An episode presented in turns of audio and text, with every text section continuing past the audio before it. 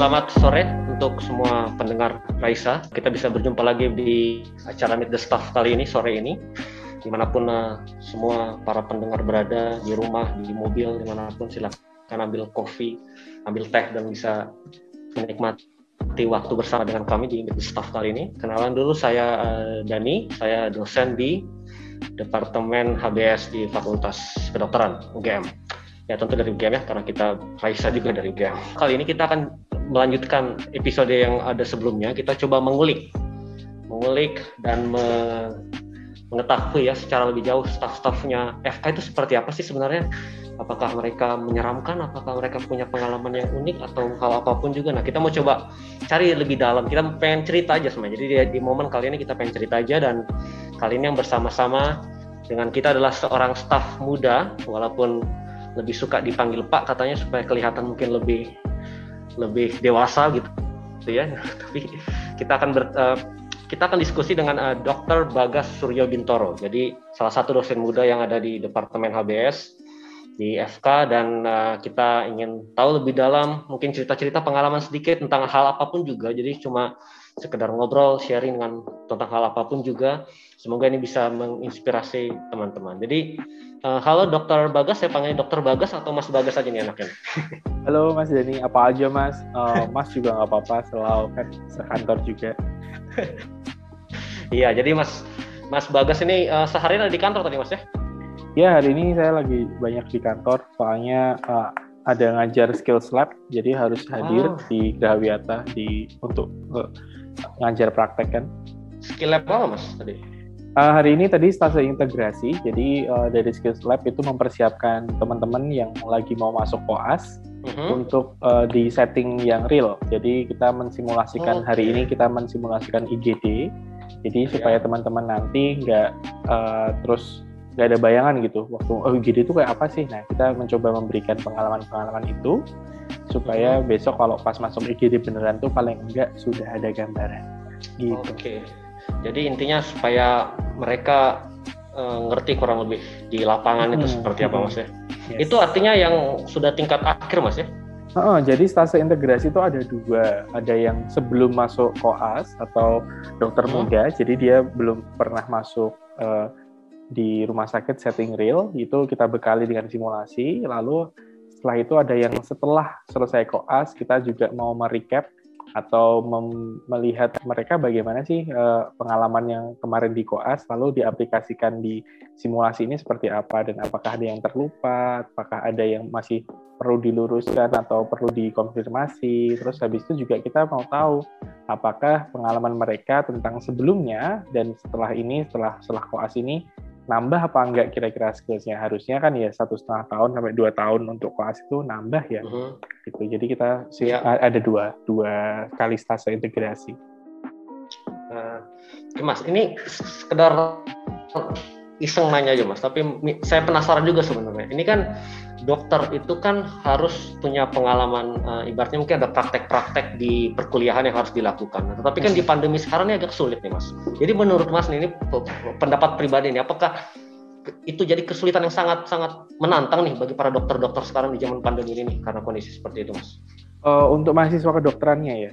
Iya, mahasiswa kedokteran. Uh, kalau untuk pendidikan ya itu adalah suatu tantangan, tapi uh, F K K M kan sudah beradaptasi juga dengan mm-hmm. itu, jadi wow. sudah banyak uh, yeah. uh, misalnya kayak skill lab gitu ada adaptasi yang dilakukan mengikuti peraturan-peraturan yang ada. Misalnya mm-hmm. kalau misalnya skill lab gitu uh, jumlahnya dibatasi, terus habis itu nanti juga uh, ada pemeriksaan dulu, kalau misal mau masuk itu ada screening dulu, mm-hmm. terus nanti juga hanya lima orang, uh, dibuka semua jendelanya gitu. Jadi memang sudah sangat yep. mengikuti protokol, dan jumlah sesinya mungkin dipadatkan. Jadi mm-hmm. uh, tetap harus dilakukan, tapi dan itu memang perlu dilakukan. Namun memang buat teman-teman dan penyelenggara dan juga teman-teman yang mengikuti pendidikan tetap uh, harus ada adaptasinya Mas. Jadi nggak bisa kayak saya ya, dulu benar. gitu. Jadi benar-benar. Jadi kayak kalau lihat kayak gitu, saya kalau mengingat-ingat pengalaman-pengalaman belajar saya itu jadi suatu kemewahan sekarang mungkin ya. Tapi ya, ya karena benar, pandemi, pasti, semua, pasti. Oh, jadi semua orang ngalamin ya, ya gimana lagi gitu ya. Kita sebagai dosen nah, juga nah. harus harus paham sama itu, terus harus bisa hmm. menyesuaikan juga, nggak terus kalau saya dulu gitu ya, ya iya kalau do, uh, saya dulu, tapi kan sekarang udah beda ya. Jadi uh, ya. kita juga dituntut sih untuk untuk itu, Mas Jan. Ya benar-benar banget. Jadi intinya kita dari fakultas kita sendiri sudah menyesuaikan dengan segala perkembangan kondisi-kondisi mm-hmm. yang ada nih. Jadi mm-hmm. teman-teman juga yang mungkin berminat sekolah kedokteran di U G M, ya, jadi kita kualitas kita masih kita berusaha memberikan kualitas yang terbaik di tengah kondisi yang ada saat ini gitu ya kurang lebih. Mm-hmm. Jadi uh, pertanyaan berikutnya nih Mas, saya, saya penasaran nih Mas. Ini kan uh, Mas asli Jogja ya Mas, dari dari kecilnya mm-hmm. di Jogja Mas. Iya, saya pertama kali ngekos tuh umur dua puluh tujuh. Jadi saya keluar dari Jogja itu pertama kali itu saya umur dua puluh tujuh, saya sudah menikah, okay. saya sudah punya anak, saya sekolah S tiga waktu itu. Jadi saya sekali ngekos tuh langsung di Taipei ngekosnya. Jadi saya nggak pernah ada ada ada sebelumnya ngekos-ngekos di mana gitu, nggak ada. Pengalaman anak kos di Indonesia belum pernah sama sekali. Asrama pernah waktu koas, oh, tapi okay. ya, uh, ya, tapi ya, okay. tapi kalau ngekos benar-benar harus uh, semuanya di prepare sendiri, terus uh, struggling dengan mau makan apa, ya, ya. mengatur ah. uang bulanan tuh saya nggak pernah nggak pernah ngalami. Tapi penasaran nih Mas, ini Mas dulu dari kecil memang pengen jadi dokter Mas? Ya semua atau, anak kecil di zaman saya pengen jadi dokter, uh, mm, dokter, astronot, iya, pilot. Iya, bentar ya, saya, saya, saya lupa juga soalnya dulu saya pengen jadi apa yeah. pas kecil. Tapi benar, oke. Okay. Tapi pilihannya ke, dulu ke U G M kenapa Mas? Karena oh, ya, karena oh. emang udah paling bagus kan, U G M paling ah. bagus dan deket lagi, jadi kayak privilege plus, untuk plusnya bisa, banyak ya. Uh, uh, jadi paling positifnya dekat, banyak di sini. Uh, ya, terus uh, ya karena deket aja juga Mas, deket banget dari rumah, gitu enak, nggak mm-hmm. usah jauh-jauh, dapat uh, kualitas yang baik, jadi yang ngapain jauh-jauh ya di sini aja di U G M. Iya, nah tapi ini kan Mas dokter nih, punya gelar punya gelar dokter. Nah kenapa hmm. memutuskan jadi dosen nih Mas? Kenapa nggak jadi dokter? Dokter aja kan sibuk tuh Mas, ada banyak ini. Iya. iya kenapa sebenernya. memutuskan pindah jalur nih jadi dosen? Ya karena kan dulu saya jadi dokter juga ada yang ngajarin, terus saya pengen juga, oh saya pengen jadi yang ngajarin gitulah, masa semuanya jadi dokter gitu, praktek terus nanti nggak ada dokter lah ya gitu. Nah saya pengen pengen mengambil peran itu, terus memang saya suka suka kayaknya saya bisa nih jadi dosen gitu, terus jadi ya udahlah jadi dosen, nah, jadi dosen dan uh, kalau soal praktek saya dulu pernah praktek juga dan Memang memang semuanya seru, semuanya oke, okay, punya tantangannya sendiri-sendiri, tapi saya mungkin lebih cocok untuk hidup sebagai dosen aja. Mas Den. Sebagai dosen. Iya. Dulu ada uh, teman saya tuh dia pengen jadi dosen gara-gara dia pengen ini, kan dia bosan disuruh-suruh sama dosen, jadi dia pengen jadi dosen supaya bisa nyuruh-nyuruh mahasiswanya. Ada yang kayak gitu Mas teman saya. Kalau saya itu malah karena pengalaman belajar saya itu enak semua ya, maksudnya menyenangkan semua. Oh, saya ya, S satu okay. tuh sama Profesor Yayi itu enak, hmm. baik gitu. Terus habis itu dosen-dosen saya baik, saya nggak nggak nggak pernah punya pengalaman yang buruk gitu dalam belajar gitu. Terus habis itu saya sekolah kemarin juga enak. Jadi hmm. karena pengalamannya tuh enak-enak gitu, tuh saya mikir ya enak juga ya jadi dosen uh, bisa diterima orang dengan dengan enak gitu. Saya pengen yeah. jadi dosen, tapi saya nggak tahu katanya mahasiswa-mahasiswa saya, saya sih serem. Berarti saya gagal ya. Aneh juga ya, saya dapat pengalaman-pengalamannya kan baik tuh. Tapi kenapa saya bisa munculnya serem di saya ya? Padahal saya nggak punya pengalaman diajar orang serem tuh nggak nggak punya. Tapi kenapa saya menjadi pengajar yang serem ya? Saya juga sampai sekarang masih mikir tuh. Nanti kita bisa tanya, mungkin kita bisa undang salah satu mahasiswanya mungkin untuk memberikan ya, bener, komentar ya. tentang itu. Oh, bisa gitu. Nah, tapi tadi ada menarik, saya menarik Mas. Tadi Mas sebutkan pernah bekerja bareng S satu dengan Bu Yayi. Nah itu hmm. gimana ceritanya tuh Mas sampai bisa ke situ? Oh iya. Ya. Uh-uh.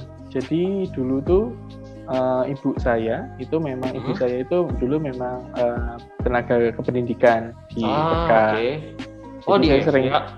Saya dulu sering diajak ke kantor gitu. Kalau pas pulang sekolah gitu, kadang pulang mampir sini dulu gitu. Terus saya ketemu. Ya jadi saya saya di gedung I K M juga ibu saya. Terus oh iya. gitu. Terus ya udah, terus saya saya tahu beberapa nama gitu sesama tenaga kependidikan, teman-temannya ibu saya dan mungkin dosen juga.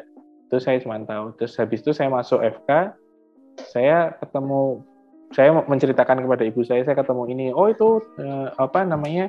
Eh, dulu kamu juga tahu. Terus oh saya enggak. Terus eh, untuk Bu Yayi ini memang uh, waktu itu ada uh, saya ingat banget dulu ada retreat atau apa gitu, retreat uh, keluarga gitu, dan Bu Yayi itu pernah ngobrol sama saya waktu saya kecil gitu. Terus ah. habis itu oh, oh iya yang ini ya, saya pengalaman saya baik waktu itu. Jadi saya ketemu lagi, terus waktu saya sekolah uh, saya ketemu lagi sama Prof Yayi. Terus oh, Prof selamat pagi, saya Bagas. Oh iya saya mahasiswa ya. Terus ya Bu Yayi sih, uh, Prof Yayi sih nggak nggak nggak gimana gimana. Terus karena nggak gimana-gimana terus saya tanya, Prof ingat sama saya, kamu siapa? Pede banget lagi, Prof ingat sama saya. Kalau kamu siapa? Ya, ya nggak kayak gitu, Prof Yayi sih nggak nggak bilangnya kamu siapa gitu. Oh, ya, ya, siapa ya. Gitu. Uh, terus saya Bagas, oh ya Bagas dulu kecil banget gitu. Iya, saya sekarang sekolah di sini gitu. Terus habis dari itu uh, saya kan ya karena memang apa namanya, memang memang karena tahu itu Prof Yayi, terus ada bagian nama I K M gitu. Terus uh, habis itu saya uh, ngulik tuh, ngulik terus oh Prof Yayi di kuliahnya uh, bilang kalau beliau itu ada program namanya Petrobengkel Indonesia. Terus saya pengen tahu hmm, itu apa okay. sih? Saya baca, baca terus saya main ke kantornya nanya ini tuh apa? Saya bisa gabung apa enggak? Uh, dan boleh katanya waktu itu boleh, boleh ikut belajar di sini. Jadi saya bantu-bantu gitu, jadi asisten terus uh, apa namanya ikut kalau pas ada penyuluhan keluarga gitu tuh seru juga ya. Nah, itu mulai oh. dari situ tuh. Jadi saya ya, ya, senang ya. sama sama public health, dan saya menemukan jawaban antara di antara uh, beberapa permasalahan saya di F K waktu itu sih, karena di, kami di tahun pertama hmm. itu lebih banyak fondasi ya. Fondasi itu kan banyak menghafal, okay. banyak banget yang ilmu-ilmu dasar gitu. Terus saya tuh nggak sabar gitu. Ini kapan sih ketemu pasiennya? Cuman baca buku terus gitu. Mana bukunya biokimia, terus habis itu yang kayak gitu. Jadi uh, apa namanya? Uh, hal-hal yang uh, menurut saya waktu itu kok jauh banget ya kayaknya jadi pasien, padahal enggak itu hmm. itu harus dikuasai karena jadi pondasi. Jadi itu men, uh, menemukan jawaban saya uh, dari uh, keresahan-keresahan saya waktu itu. Oh yes, ya jadi keresahan.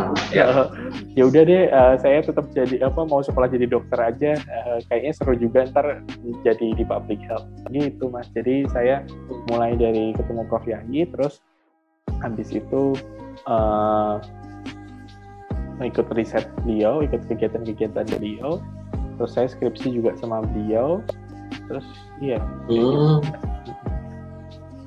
Ya ya, jadi itu juga apa bisa dibilang itu juga yang membuat Mas Bagas nih memutuskan masuk ke departemen H B S nih, departemen perilaku kesehatan lingkungan kedokteran sosial. Itu penyebabnya. Iya iya, karena kan udah ada jaminan kalau orangnya enak-enak. Apa lingkungan kerjanya saya suka gitu. Oh, iya kan udah jadi jaminan ya. Ya apa namanya saya juga Bu Fatwa. Setelah saya lulus saya uh, terlibat di H D S S juga sama Bu Fatwa. Oh, gitu. Ya. Bu Supri itu dulu ya, ya. Oh, ini apa namanya pembimbing, uh, pembimbing skripsi saya juga. Jadi uh, hmm. saya udah wah nggak udahlah kalau di sini kayaknya udah udah jelas oke. Okay. Saya udah merasakan ya udah kenal orang. Udah mm-hmm. kenal semua orang ya? Iya, ya kenal dalam artian oh, kayaknya dalam pekerjaan sih oke. Okay. Ya, enak ya, kalau ya, saya okay. harus bekerja di sini. Ya enak. Tapi memang setuju sih Mas. Jadi kalau tempat kerja lingkungan itu paling penting ya. Kalau lingkungan yang nggak enak, wah itu mungkin kreativitas sedikit terhambat. Iya. Benar. Nah ini ada yang menarik juga nih dari untuk teman-teman pendengar yang mungkin belum mengetahui profilnya Mas Bagas. Mas Bagas nih unik dan saya juga baru tahu nih Mas. Jadi enggak maksudnya uh, baru tahu kalau ternyata ada orang bisa dari S satu langsung lompat S tiga. Nah saya belum pernah dengar tuh sebelumnya tuh kayak gitu Mas. Nah ini. Iya. Nah coba cerita dikit Mas. Kenapa? Gimana cerita bisa gitu dan ya seputar itu lah. Ya memang. Uh, itu tuh sebenarnya hal yang lazim ya untuk di hmm. apa namanya di, di kedokteran tuh atau okay, mungkin di life okay. science tuh lazim hmm. di beberapa negara mungkin malah tidak perlu life science, tapi sepertinya kalau dia B A-nya itu Bachelor of Arts itu Hons honorary itu juga bisa langsung.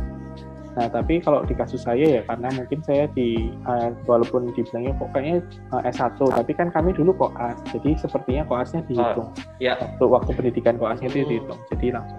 Dan kenapa saya bisa ngambil itu?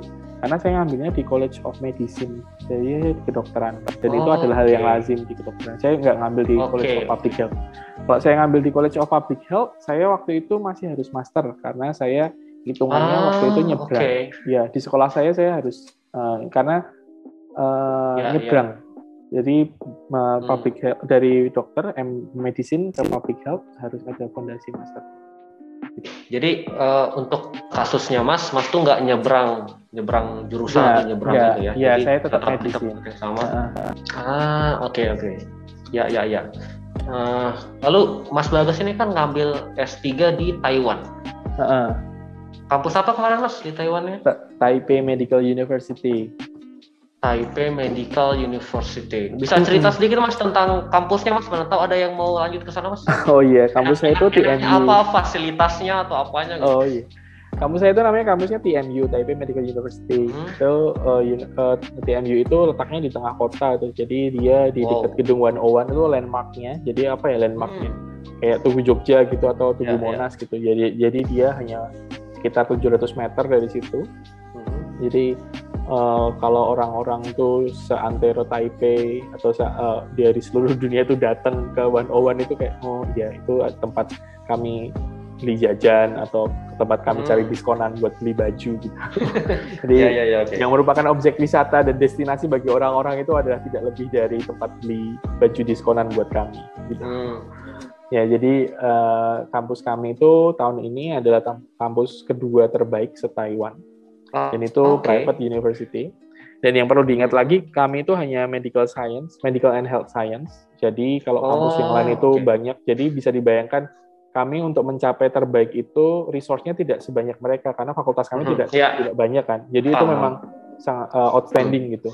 Nah, dan waktu itu saya memutuskannya karena masuknya saya cari profesornya. Profesor saya waktu itu hmm. sudah cukup uh, oke okay banget, umurnya sama kayak ibu saya juga. Jadi hmm. uh, jadi saya wah ini uh, kayaknya uh, oke okay, risetnya oke okay. Saya sekolah dengan beliau, supervisornya namanya Prof. Lai, kami memanggilnya dengan nama belakangnya uh, Bai Shiwei, hmm? uh, nama nama nama kecilnya Shiwei, nama femnya Bai, jadi kita memanggilnya Bai, Prof. Bai. Itu seorang wanita hmm? yang backgroundnya adalah kesehatan masyarakat juga, epidemiologi, kardiovaskular, hmm. dan itu risetnya banyak.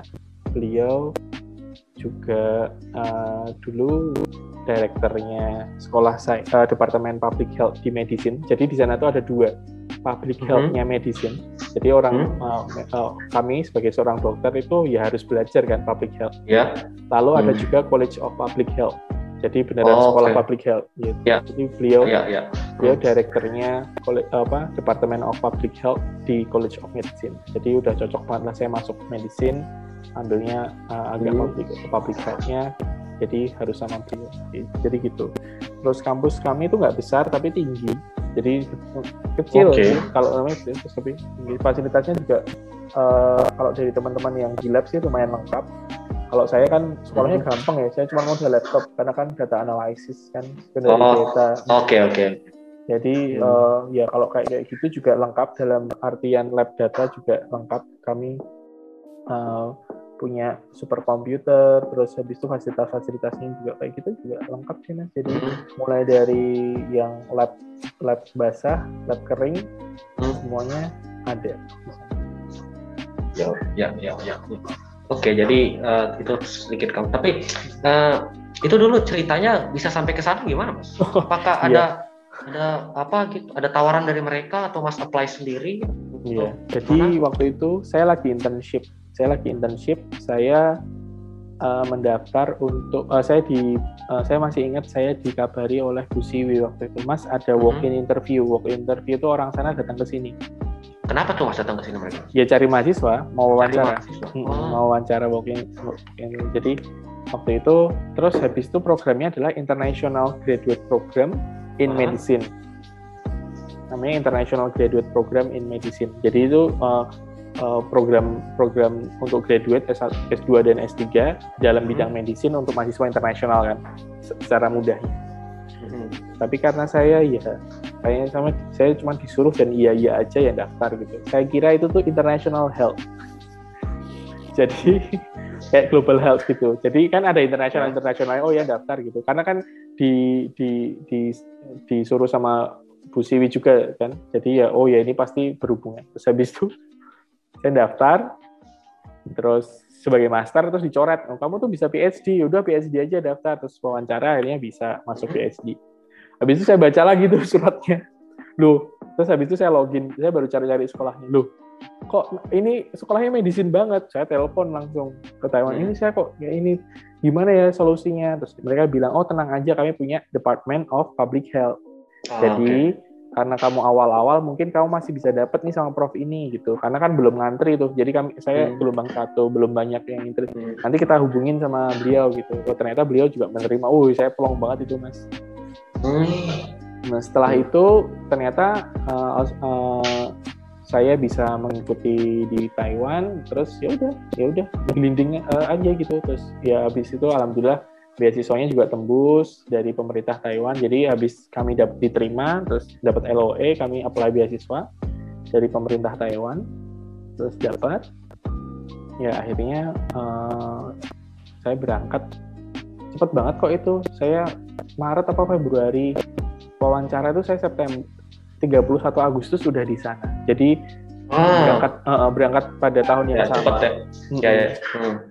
Ya. Dan itu full scholarship ya Mas? Uh, full, full selama tiga tahun. Jadi, hmm. uh, okay. jadi uh, lumayan uh, waktu itu generous ya scholarship-nya.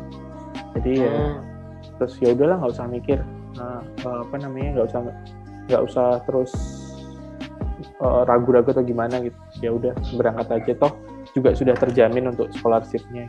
Jadi ya ya ya. Lalu uh, topiknya itu dulu dari Mas atau dari profesornya atau gimana Mas? Oh, kami dari kami. Jadi kalau di sana oh, memang, okay. uh, uh, jadi kalau di sana tuh memang kamu diterima dulu baru cari profesor, nggak apa-apa kayak gitu. Jadi da- banyak orang yang datang belum punya supervisor di sana tuh banyak, dan untuk kasus saya karena saya tadi dalam tanda kutip salah baca itu terus menghubungi terus akhirnya malah dicariin lebih dulu. Jadi saat, waktu saya punya profesor itu malah tidak terlalu lazim, Mas Dani, kalau di sana. Jadi orang datang. Oh. Mereka ah. ikut kuliahnya profesor-profesor, terus habis itu mereka melamar profesor itu. Jadi baru boleh ya. Satu semester tanpa profesor itu hmm. masih dimungkinkan, tapi itu tidak lazim juga oh, sebenarnya. Okay. Biasanya dalam waktu sebulan ya, ya, ya. Itu mereka udah. Nah, terus ya. Kita mengajukan topik, lalu kita lihat visibility-nya. Hmm. Uh, kalau saya kan waktu itu beasiswanya hanya untuk saya sendiri ya, tidak ada beasiswa riset. Jadi sepertinya kalau ngambil data mungkin agak sulit, jadi uh, dan kalau misal mau nulis itu waktu itu waktunya mepet. hmm. Apa mau nyoba secondary data dulu katanya, ya udah dicoba secondary data dulu, ya keterusan jadi jadi jadi disertasi, maksudnya jadi udahlah ini aja jadi, di, di, ya, dilanjutin ya, ya. Gitu. Awalnya secondary datanya itu mau cuman mau dijajaki bisa atau enggaknya gitu, nah, ya, ya. Bisa. Gitu. Oke, dan lulus akhirnya bisa lulus lah dari sana, tidak ada masalah. Nah ini pertanyaan lain Mas, ini saya belum pernah ke Taiwan Mas. Orang Taiwan tuh bisa bahasa Inggris Mas? Bisa. Jago nggak sih bahasa Inggris? Karena saya di Jago, Taipei. Iya karena saya di oh, Taipei, jadi di okay. ibu kota kan. Jadi mungkin hmm. mereka lebih banyak terpapar mahasiswa internasional, mereka lebih terpapar ah. banyak uh, interaksi uh, internasional ya. Jadi uh, hmm. di sana tuh kan ya hub juga, lumayan hub banyak expatnya juga, jadi bisa. Dan uh, orangnya kalau misal nggak bisa, mereka baik, mereka akan mencarikan orang yang bisa berbahasa Inggris untuk membantu kita, dan dia akan tetap di situ. Jadi kayak, eh kamu bisa bahasa Inggris nggak? Okay. Dia ngomong apa sih? Nanti tetap si orang itu yang akan menjawab, bukan translatornya, yeah. bukan dia melimpahkan kita ke orang itu, enggak, dia akan kita yeah. menjawab. Jadi oh. mereka baik dan uh, apa uh, helpful ya, jadi helpful dan uh, menerima gitu, enggak terus kalau nggak bisa baca Inggris saya nggak bisa saya nggak bisa gitu enggak, tapi saya pernah yeah, punya yeah, pengalaman yeah. kalau saya nggak di Taipei, nggak di ibu kotanya itu ya saya waktu ngomong pakai bahasa Inggris gitu terus habis itu aduh saya nggak bisa, terus orangnya itu pergi gitu ya ada, tapi mungkin ya ya maksudnya yeah, yeah, yeah. itu karena tidak di ibu kota atau saya nggak tahu pas ketemu orang itu aja atau gimana, tapi uh, yang saya temui sehari-hari mereka baik dan bisa ber- berkomunikasi dengan bahasa Inggris. Hmm, iya ya. Jadi nggak ada masalah lah ya Mas untuk untuk mahasiswa internasional. Enggak, enggak. Iya iya iya. Ya. By the way kita butuh visa nggak sih Mas? Visa, Mas? Masih butuh. Jadi masih butuh. Ah. Kita masih butuh visa. Nah, kantornya yang ada di Jakarta kalau mau apply. Sekarang masih tutup okay. kayaknya bordernya hanya untuk pemegang izin tinggal sama mungkin student hmm. ya yang akan dibukain. Iya. Nah, tapi kita bisa nyebrang ke tetangga nggak sih, Mas? Ke Cina? Nah, maksudnya ya, harus pakai visa. Ya. Kalau punya visa Cina. Oh, itu visa yang dua berbeda lagi, Mas. Dua visa ya. Oh, iya iya iya. Ya. Kemarin sempat jalan-jalan, Mas, ke negara tetangga, Mas. Saya enggak, saya malah ke Korea kemarin. Ke Korea sama. Oh. Lah deket, berangnya jauh jalan-jalannya. Lah deket kan? Kalau ke Korea tuh cuma dua jam. Flightnya banyak. dua jam. Oh. Iya iya iya, oke oke. Yang menarik dari Taiwan apa, Mas? Yang menarik saya apa ya? Yang menarik saya, sih saya udah pernah ke Hong Kong. Mirip nggak sih Hong Kong sama Taiwan kira-kira? Kalau bahasanya mungkin sama, apanya uh, aksaranya ah. dia kan aksara Cina tradisional. Tapi kalau misal hmm. saya nggak tahu, saya malah belum pernah tuh ke Hong Kong. Padahal cuma sebulan doang. Oh. Waktu saya udah sebelum Covid kan ada ada rusuh-rusuh dulu ya di Hong Kong kan. Oh, iya, jadi iya, kami, iya, ada, uh, ada, jadi sebelum iya. Covid itu kami sudah iya, tidak bisa ke sana. Padahal kan iya. itu untuk kisarannya teman-teman ah. kalau misal. Kalau mau visaran tuh ke ke Hong Kong, jadi keluar dari Taiwan ke Hong Kong, apply visa balik lagi gitu. Kalau bener, kalau misal pasangan-pasangannya teman-teman mahasiswa yang pada nggak yeah. punya visa izin tinggal gitu, hmm. itu visarannya kayak gitu. Tapi terus habis itu yeah, ada yeah, yeah, yeah. ada nggak ribut-ribut itu, terus habis itu ada Covid ya, jadi terbatas. Kalau Taiwan hmm. enak, terus seperti apa ya, seperti seperti Asia pada umumnya masih uh, dia dulu uh, Asian Tiger ya, jadi masih banyak sisa-sisa peninggalannya yang Asian zaman dulu Tiger. tuh huh? uh, zaman dulu tuh gedung itu tuh udah bagus banget pada masanya, terus dibikinnya dengan baik juga, jadi masih awet. Jadi malah sekarang tuh kalau jalan itu jadi kok kuno banget ya gedungnya, karena da- di zaman dulu tuh dia bikinnya udah bagus gitu, Mas.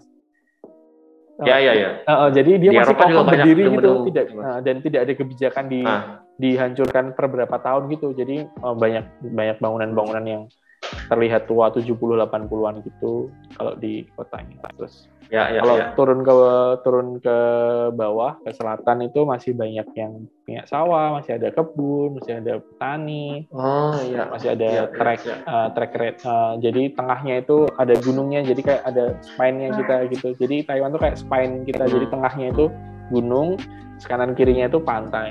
Jadi cukup seru. Hmm, wow. Jadi alamnya itu komplit lah ya, dari atas sampai ke bawah itu ada ya. Wow. Jadi kalau mau main ke pantai, okay. mau lari ke gunung itu, itu bisa. Hmm. Dan uh, kalau misalkan saya wisata ke sana nih, itu uh, biaya tempat, makan, transport itu tergolong murah. Kalau saya selalu bilang sama teman-teman yang mau ke sana itu sama kayak kalau di Jogja makannya di mall. Ah, oke, okay, ya. oke. Okay, Bayangin okay, aja kayak ya. gitu. Sekali makan kayak seratus dolar itu empat puluh sampai lima puluh ribu. Ya itu kan cuman kayak ya, kalau kamu masih. di Jogja makannya di ya. mall kan. Nggak perlu sampai jauh-jauh, bayanginnya jauh gitu. Ya. Jadi nggak semahal Korea mungkin ya. Saya belum pernah ke Korea soalnya. Jadi Korea kalau Seoul mungkin Korea mahal. Uh, kalau itu tuh sebenarnya karena ini aja sih, Mas, makin sering gaul sama anak lokal tuh jadi makin murah banget. Saya oh, iya, iya, saya pasti. gaul sama anak lokal tuh waduh, hidup saya jadi enak banget, murah. Mereka kan tahu, Mas, barang toko-toko yang murah tuh gimana. Ya itu pasti pasti. Ya, pasti. Gitu. Sama kayak pas di Korea hmm. juga gitu. Saya kan tidurnya di hostel gitu. Ah. Itu sama orang hostelnya dibawa ke tempat-tempat yang murah-murah gitu. Wih, gila murah banget. Mana enak-enak. Ya benar benar benar. Makanan tradisional tuh kadang lebih lebih original dan murah gitu ya. Iya hmm. ya benar benar. Saya juga pengalaman kayak gitu-gitu. Iya iya iya. Lalu uh, balik lagi, Mas, tadi uh, by the way, hari ini kita kan tadi siang tuh ada meeting mentor gitu ya, mm. mentor mentor dengan dengan mahasiswa P H D baru. Nah ini cerita pengalaman dikit, Mas, mungkin. Mas kan mm. eh, menurut penglihatan Mas tuh apa sih yang membuat beda misalkan mentorship di sana dengan mahasiswa P H D di sana dan kurang lebih di Indonesia tuh kayak gimana secara umum? Nah itu sebenarnya itu nggak bisa dibandingkan karena saya itu tidak pernah sekolah di sini gitu. Kalau yes. dalam jenjang yang sama kan sebenarnya sebenarnya itu nggak fair. Hmm. Tapi dari penglihatan, kalau dari program itu kan mentornya itu adalah sesama ya, sesama temen ya, sesama temen yeah. yang jadi mentor gitu. Kalau hmm. saya dulu pas sekolah tuh malah nggak ada waktu di, di Taiwan tuh. Jadi, jadi postdoc itu tidak terlalu membantu. Dulu ada postdoc nggak, Mas Dhani, di labnya? Ada, Mas, tapi ya benar nggak membantu. Nggak membantu kan postdoc-nya itu, postdoc-nya itu kan dia sibuk mempertahankan, iya, mempertahankan hidupnya kan. Dia kan punya target yang harus mempertahankan kerjaan dia sendiri. Iya, lo iya lah. Dia punya apa namanya target sendiri. dia harus mikir dia mau tetap jadi postdoc atau bisa naik jadi faculty, tenure track-nya itu. Hmm. Jadi itu tuh kayak ya, jadi katik itu, jadi nggak ada temennya. Ya mentornya nggak ada. Dulu sih langsung sama profesor. Profesor saya tuh baik ya, dia masih mau meluangkan waktu satu jam per minggu. Jadi seminggu sekali itu saya ketemu, entah ada atau nggak ada masalah akademik itu harus ketemu, uh, hmm. boleh ketemu untuk membicarakan apa saja. Kalau misalnya itu akademik, hmm. yang mau dibicarakan itu bahannya harus disetorkan dua atau tiga hari sebelumnya. Jadi saya tuh jadwalnya waktu itu Senin. Saya senang karena saya bisa setoran tuh hari Sabtu, eh Sabtu, Jumat atau Kamis, sehingga Sabtu sama Minggunya itu saya masih bisa jalan-jalan. Karena kan saya ketemuannya Senin kan. Bahan udah yeah, harus setor yeah. gitu. Tapi kalau saya nggak setor bahan, berarti itu saya tidak mau membicarakan akademik gitu, membicarakan yang lain gitu. Ya nggak apa-apa, boleh juga. Membicarakan ya, masalah kalau... hidup, Mas. Hmm, beasiswa telat, ada conference gitu, ada conference. Iya, ada conference nggak nggak dapat nggak dapat apa namanya nggak dapat support gitu kayak gitu-gitu. Oh iya. Ya, cuma kayak gitu tuh. Ini uh, by the way soal conference, Mas, uh, conference negara mana yang yang Mas pernah ikutin yang bagus? Saya sih atau penyelenggara oh, mana? Oh, oh, saya tuh malah yang paling bagus yang pernah saya ikutin tuh malah yang di Taiwan tuh. Oh, jadi uh, siapa sih Big Conference on Atherosclerosis apa yang namanya? Jadi dia hmm. uh, is, uh, International Society of Atherosclerosis. Jadi penyumbatan itu. Saya kan dulu uh, sukanya itu. Jadi itu saya malah uh, saya saya yang paling senang sih itu.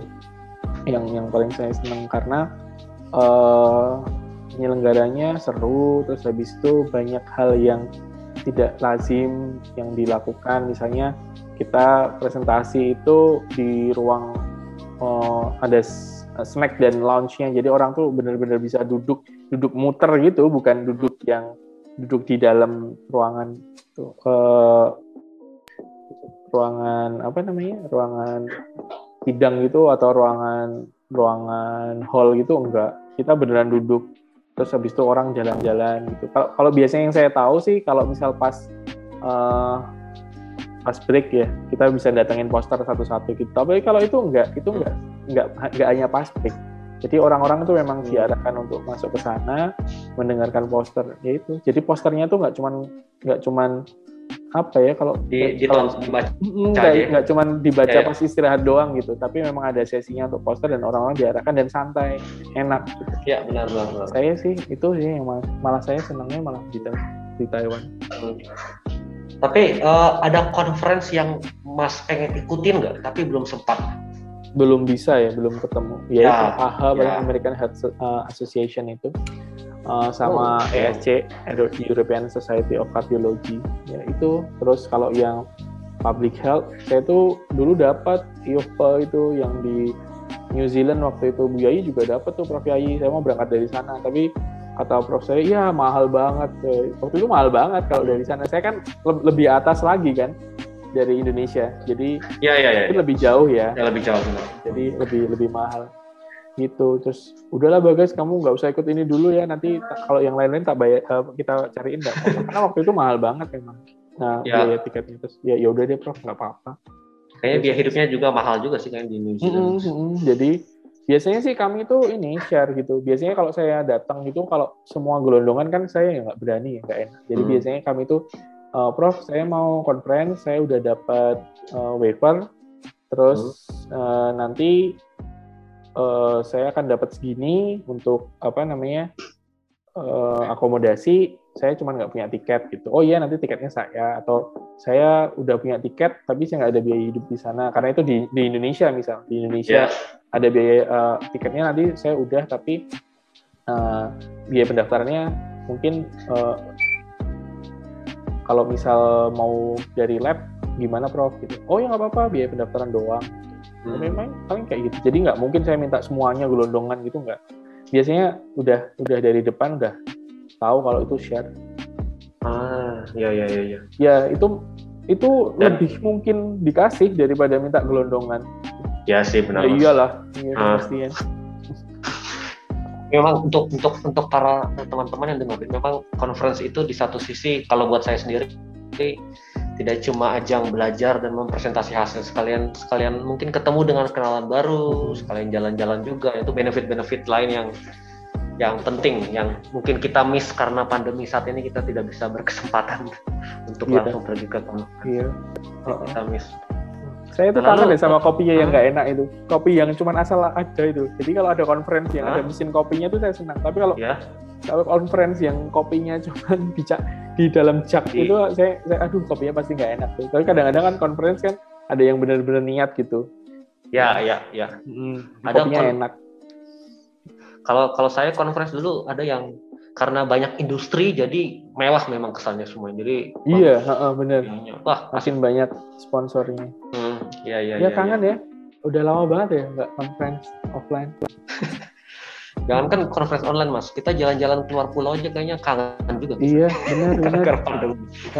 Naik pesawat aja kangen kayaknya. Iya benar. Pesawat terakhir saya pulang ke sini, pulang ke Indonesia, pulang ke Indonesia. Jadi saya Agustus tanggal dua puluh tiga. Nah, tanggal dua puluh empat berarti, dalam dua puluh tiga-nya dari sebelum sana. pandemi, sebelum pandemi artinya. Udah, ah, udah, iya, iya. udah, udah pandemi. Jadi udah pandemi tanggal oh, dua puluh. Tahun, oh iya tahun ini, kan, tahun dua ribu dua puluh kan. Hmm. Ya, ya, Jadi ya. tanggal dua puluh tiga dari Taiwan, tanggal dua puluh empat-nya dari Jakarta. Nah, itu terakhir saya naik pesawat. Habis itu belum naik pesawat lagi. Setahun masa enggak naik pesawat. Aduh. By the way, pesawat dari Taiwan ke sini uh, direct flight atau transit, Mas? Direct Jakarta. Oh, banyak ya artinya opsi-opsinya. Berapa jam itu, Mas? Sehari lima, lima sampai enam, lima lima berapa gitu mungkin. Ah, opsinya sehari satu, eh sehari sorry, sehari dua pesawat tapi jamnya hampir sama. Oke, nggak terlalu jauh lah ya dari. Nggak, saya kalau sholat subuh di Jogja, saya sholat isanya udah di sana dari Taiwan. Ah, mm-hmm. ya. Bisa makan pagi di sana, makan siang di sana, balik lagi mungkin makan malam bisa di sini lagi kalau Mas ya. Jadi satu hari, uh, satu hari malam pergi. Bisa kalau ada ini, kalau niat. Ya ya. Uh, kalau berikutnya lagi nih, ini Mas Bagas ini kan dari kecil di Jogja. Saya hmm. ini di Jogja masih baru. Hmm. Nah ini uh, ada nggak re- rekomendasi tempat makan yang enak di Jogja, Mas? Nah itu, saya itu oh, karena oh. di Jogja itu nggak uh, pernah jajan. Saya itu jajan tuh uh, cuma di kantin. Saya itu kayaknya kurang gaul ya. Saya, apalagi sekarang tuh nggak nggak ini banget.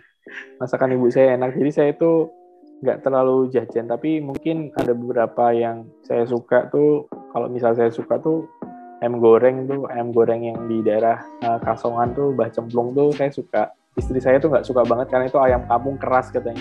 Kenapa tuh? Keras oh, kan? Oh, ayam kampung oh, iya. keras banget. Iya, iya, keras ayam kampung keras. Senang banget itu. Saya bisa, saya bener, saya malah milihnya yang ayam jago. Jadi beneran ototnya banyak gitu, keras. Gitu. ya, ya, beneran. Ya. Yang biasa diadu itu enak.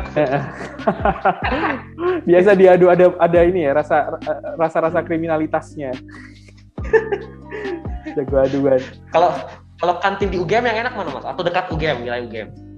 Kalau kantin itu saya sudah sangat puas dulu dengan uh, maksudnya dulu ya. Kalau di F K itu kalau di F K ini saya sudah sangat puas dengan kantin putri. Jadi teman-teman dulu kalau sekolah di F K atau kantin putri sekarang tuh masih ada bangunannya, hmm. tapi karena pandemi mungkin nggak jalan. Kantin putri tuh ya, ya, enak betul. sekali. Terus habis itu uh, kalau saya dulu di U G M, terus pengen makan di luar, saya dulu kalau yang deket kan cuma teknik depan gitu, jadi saya ke kantin teknik karena ya, dia ya. juga deket dan deket jalan. Jadi tapi kalau teman-teman dulu suka bilang kalau uh, kalau pas bareng-bareng sama teman ya di kantin M I P A itu banyak banyak banyak pilihannya. Tapi kantin teman-teman oh dulu ya, dekat. Hmm. bilang kalau seneng juga nongkrong di kantinnya F I B. F I B, oh ya. Ilmu budaya. Hmm. Mungkin lebih lebih ini Mas. Sama beda kali ya. Konsepnya. Hmm. Ya. Karakter mahasiswa kan beda-beda tiap fakultas Mas. Ada yeah. mahasiswa ini kedokteran gini, tekniknya yeah. gini. Benar-benar. Beda-beda, menyesuaikan. Nah. Uh, uh, uh, uh. Hobinya Mas Bagas apa Mas? Kalau misalkan waktu kosong, iya. Yeah. Hobi apa Mas? Saya tuh sukanya saya tuh... apa Mas? Suka bola nggak Mas? Nggak. Nggak suka. Wah. Saya masih nggak kepikiran. Masih masih nggak ngebayangin kenapa orang tuh katanya gajinya miliaran orang rebutan bola gitu. Saya masih nggak. Habis direbut dikasih sama temannya lagi. Ya itu saya masih nggak nggak habis pikir, nggak saya nggak suka. Uh, nggak uh, tahu kenapa, tapi saya sukanya malah yang aneh-aneh. Saya uh, saya suka pakai kamera plastik gitu, karena kamera plastik hmm, masih pakai roll film, tau nggak? Kamera yang pakai roll film tuh. Oh iya, emang masih ada, Mas? Masih. Oh, itu yang jual siapa sekarang? Toko banyak, yang depannya sekarang F banyak yang pakai. Sekarang saya nggak pakai karena banyak yang pakai. Oh, iya? Jadi kan mahal kan sekarang. Dulu waktu oh, iya, saya S M A ya, sampai kuliah itu masih murah karena nggak kan nggak banyak yang pakai, Mas. Teknologi yang ditinggalkan. Iya, kan? Iya, iya. Jadi murah, saya dulu dulu senang. Terus karena itu jadi mahal, waktu saya kesini kesini mahal, saya pindah ke kamera instan sekarang, ke kamera kayak Polaroid gitulah zaman dulu. Tapi instak yeah. ya, instak yang besar gitu. Karena zaman saya hmm. kecil itu, saya tuh punya banyak foto-foto yang dicetak sama orang tua saya. Hmm. Terus waktu anak saya lahir, saya tuh sadar bahwa kayaknya udah tidak banyak budaya mencetak lagi ya. Terus kan kasihan ya, gitu. Benar, benar, benar. Nah, sed- sedangkan mencetak itu kan butuh effort. Kita kemana, hmm. ke, ke tempat itu. Jadi kita, kami waktu itu saya dan istri tuh berkesimpulan kalau gimana kalau kita beli kamera instan yang langsung jadi aja. Jadi memorinya tercetak gitu, jadi ya udah kita beli itu, dan most likely untuk waktu itu mengabadikan si embun si anak saya uh, ah. ya gitu. Terus, tapi habis itu kesini-sini ya saya pakai buat main-main juga. Hmm, ya ya ya. Jadi hobinya Mas Bagas sih fotografi gitu. Ya nggak fotografi yang serius juga, juga ya, sih ya. Itu fotografi yang karena itu sebenarnya bisa ditweak ya, bisa bisa seru-seruan gitu, misalnya ya, sih, benar, dibikin benar. Multiple exposure, terus habis itu nanti hmm. filmnya di di di dicongkel-congkel, di di ya banyak yang bisa dilakukan lah. Waktu itu masih fun hmm. karena masih sedikit yang main dan waktu itu terjangkau harganya. Kamera-kamera juga murah ya, kamera-kamera saya yang dulu saya beli sepuluh ribu itu sekarang udah ratusan ribu, bahkan ada yang jutaan. Saya belinya murah banget dulu. Ya nggak saya jual lah sekarang. Ya, barang-barang antik itu sekarang. Ya, uh, mungkin nggak nggak antik juga sih, Mas, itu tahun delapan puluh sembilan puluhan gitu sebenarnya. Cuman karena sekarang banyak yang main, jadi mm-hmm. jadi mahal ya. Iya, ya pasti pasti. Mm-hmm. Mm. Jadi Mas Bagas ini bisa dibilang nggak cita rasanya itu antik gitu, Mas? Nggak juga sampai antik, mungkin tidak tidak umum ya, tidak umum. Selera-selera musik tuh juga dulu. Oh, ini apa sih huh? gitu? Hmm, jadi Mas tahu nggak apa ada ada duo namanya Sarah and Soul. Jadi itu uh, apa namanya Sarah and Soul itu uh, ada uh, cewek sama cowok, yang cowok main gitar, yang cewek nyanyi. Hmm. Itu waktu saya setel itu waktu itu istri saya juga ada itu lagunya gini, jangan kau gantung aku di bawah pohon toge gitu. Terus istri saya nengok gitu, itu lagu serius ada orang nyanyi kayak gitu. Iya, itu Sarah and Soul, dan itu tuh di, di, digarap yeah, dengan yeah, serius yeah. Tapi liriknya jangan kau gantung aku. Iya yeah, iya yeah, benar. Ada sih aliran apa gitu ya benar. Oh, itu tuh lagu apa kayak gitu tuh. Nah, itu ini itu tuh kan bagus ya. Terus saya uh, istri saya tuh banyak tahu hal-hal yang kayak gitu tuh yang menurut dia itu Uh, kalau mungkin kalau saya nggak sama kamu nggak akan tahu gitu. Jadi jadi itu menurut saya itu seru karena unik uh, unik lah unik. Banyak, banyak hal-hal yang yang kita kita nggak pernah lihat sebelumnya, di nggak pernah muncul di uh. media-media atau di uh, hal-hal yang yang biasa, tapi sebenarnya itu tuh bagus gitu, dan itu kesenangan tersendiri untuk menemukan kayak kayak gitu. Ya ya benar-benar. Ya setiap orang punya hobinya masing-masing ya. Mm-hmm. Waktu luang untuk mengatasi penatnya pekerjaan dosen ini terutama saya kita tahu emang saya juga mas. Tahu bagaimana pekerjaan dosen emang penat mas dari enggak sangat penat mas kalau buat saya sih cukup penat oh sangat gitu penat. Ya tergantung sih mas, kalau ada waktunya kalau ada waktunya penat penat tapi ada juga waktu-waktu di mana mungkin kita bisa sedikit santai, jadi ya tidak terlalu seperti itu. Gitu. Jadi uh, tergantung juga sih sebenarnya. Iya sih. Tapi oh ya ngomong-ngomong nih, ini karena tadi sedikit kita singgung soal kerjaan nih mas. Menurut mas tuh dosen itu pekerjaannya berat nggak sih mas? Nggak tahu juga. Enak nggak ya. Sih? Jadi ya itu tadi mungkin kadang-kadang berat, kadang yang nggak ada pekerjaan yang semua itu pasti ada plus minusnya. Ini jawaban diplomatis sekali. Saya masih pengen jadi dosen yeah. bapak dan ibu. Jadi saya harus. Jadi apa namanya?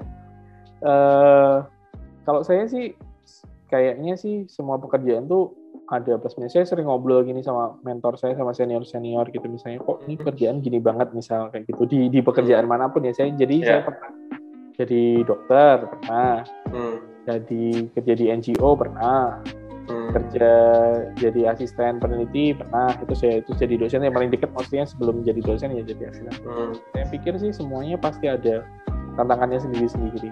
Ya benar, benar. Setuju. Jadi ya, Ya, jadi ya kalau orang Jawa bilang tuh wang sinawang gitu. Wang sinawang tuh kayaknya orang itu kok enak, lihat rumput tetangga selalu lebih hijau. Itu benar ya, sih. Tapi tapi dia tapi ya mereka rumput tetangga juga perjuangannya keras juga supaya jadi hijau. Yang kita lihat kan hijaunya, dia ngepupuk ya, terus habis bener. Itu apa namanya ngerawat, motongin pakai gunting apa. Jangan-jangan dia sampai bagus banget tuh motonginnya pakai gunting kuku gitu, cetik cetik cetik. Ya maksudnya susahnya tuh sampai kayak gitu. Bisa jadi, bisa jadi, bisa jadi. Kita nggak lihat kan. Uh.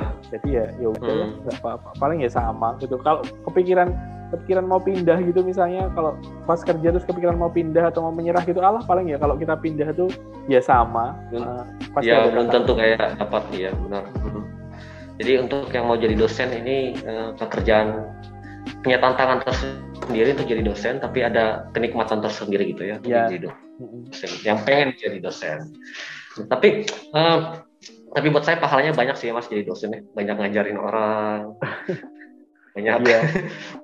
Yeah, jadi... dokter, temannya dokter sih menurut saya, karena dokter kan banyak menolong orang. Jadi kan kalau dosen mencetak dokter, dokter yang mengabdi itu kan buat saya sesuatu yang luar biasa. Jadi ya, bidang lain juga sih. Mas, Mas Bagas ini kan S tiga nih mas. Hmm.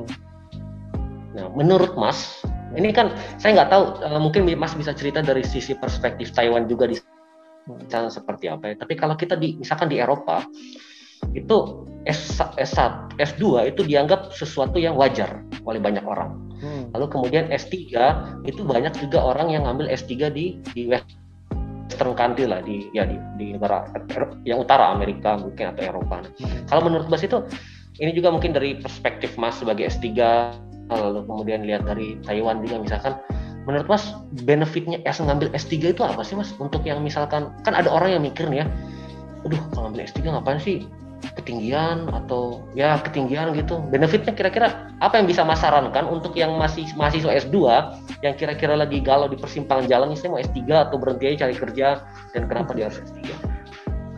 Ya, kalau saya sih waktu itu pengen S tiga karena cuman ya pertama kalau yang untuk administratif itu syarat jadi dosen. Jadi emang harus oh, ya. harus tuh. Oh, okay. oh. Tapi di luar itu apa sih yang di, yang diinginkan gitu? Kalau hmm. itu eh, saya sih cuma mikir katanya sih nih, katanya sih S tiga itu bisa belajar mengerjakan proyek sendiri gitu. Waktu dan mendesain proyek macam-macam gitu. Oke. Okay. Dan itu benar karena kamu harus bertanggung jawab atas apa yang kamu lakukan. Jadi diberi kebebasan itu saya pikir enak gitu. Saya harus ya, bisa iya. belajar kapanpun yang saya mau. Tapi enggak, ternyata kamu harus menata ya. hidup untuk kapan harus belajar gitu. Dan itu kadang-kadang hmm. lupa. Nah, sama uh, itu sih yang yang yang saya tahu, yang dulu tuh selalu dibilang bahwa uh, ilmu pengetahuan itu lingkaran, kamu tuh hanya titik kecil yang mendorong lingkaran itu sedikit oh, iya, maju iya, iya. satu piksel gitu. Iya iya iya. Penelitianmu itu cuma satu piksel sehingga nah. kalau ditarik-tarik itu nanti akhirnya semua orang mengerjakan itu, penelitian baru itu ilmu pengetahuan itu akan lebih besar gitu. Nah. Iya. Nah, itu sih yang dulu dulu itu nempel banget sih. Saya mau jadi bagian dari satu piksel yang yang mendorong itu satu piksel gitu. Oke, okay, ya. Nah, uh, ya baik. By the way soal penelitian nih mas, hmm. menurut mas apa sih enaknya lakukan penelitian mas? Buat Mas Bagas sendiri? Kalau saya waktu itu puas sih, jadi saya tahu, saya hmm. baca terus saya punya uh, ini terus kalau kayak gini emang gimana gitu. Waktu itu uh, orang orang sudah banyak yang meneliti tentang uh, metabolic healthy obese, jadi dia hmm. gede badannya tapi uh, parameter labnya itu normal. Terus apakah nggak apa-apa kalau kamu gendut doang tapi parameter lab normal? Atau kalau hmm. kamu parameter labnya nggak normal, tapi kamu kurus atletis gitu, itu ada ada misalnya oh, bukan oh. atletis ya apa namanya normal itu proporsional gitu, terus gimana ya kayak gitu. Nah, saya cuma pengen tahu itu dan di usia muda. Nah hmm. kenapa di usia muda? Karena ada ada dulu waktu sebelum saya sekolah itu ada laporan di U G M, obrolan-obrolan gitu yeah. bahwa mahasiswa U G M itu pada lolos mas, kalau tes ada walk-in interview dari perusahaan gitu, mereka tuh lolos. Dan mereka gagalnya mm-hmm. di tes kebuga kesehatan, jadi mereka tuh udah punya faktor risiko yang macam-macam gitu. Iya. Oke. Okay. Oke. Okay. Jadi saya ambilnya di yang adult. Waktu itu saya pengen ambil uh-huh. di sebenarnya, tapi karena satu dan lain uh-huh. ya udah pakai data sama. Cuman sebenarnya itu saya jadi bisa tahu bahwa kalau ada orang kayak gitu itu tetap hmm. berbahaya dan ya, ya. memang harus di uh, hidup sehat itu harus di uh, dipromot dari sekarang gitu. Ya. Nah, karena waktu itu keresahannya adalah di U G M, maka waktu saya pulang itu ada gerakan namanya H P U, Health Promoting University. Oh iya. Saya okay. ikut. Jadi itu serunya gimana kamu bisa membaca ada permasalahan, kamu tahu, kamu bisa dalam tanda kutip memecahkan itu, maksudnya menemukan bukti-bukti untuk me- me- mendukung itu, terus kamu bisa terlibat di dalamnya. Jadi research yeah. itu harus ada impact-nya kalau kata yeah. Prof saya. Kalau nggak ada impact-nya, menyelesaikan mendingan, masalah. Oh, oh, mendingan kalau nggak ya kamu ganti aja riset kira-kira apa yang lebih impactful gitu. Hmm. Jadi kalau udah kayak gitu, itu menurut saya oke okay, karena jadi kalau orang ditanyain orang itu kita bisa jawab oh iya berdasarkan ini berdasarkan itu gitu. Nah, yeah. uh, menurut saya itu seru sih Mas, dan dan uh, hal-hal itu yang makin kita banyak belajar itu makin nggak taunya banyak.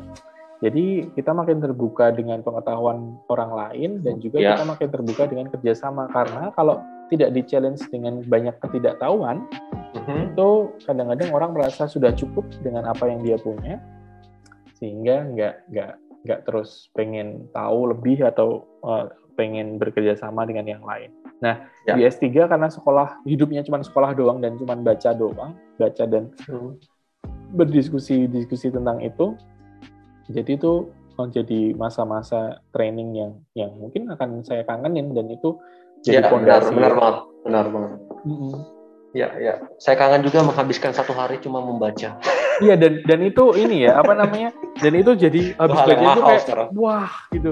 Kayak otaknya ya. Itu langsung tercerahkan. Ya benar-benar. Benar. Nah. Apa tuh momen apa? Eureka tuh kayak arsinya di situ.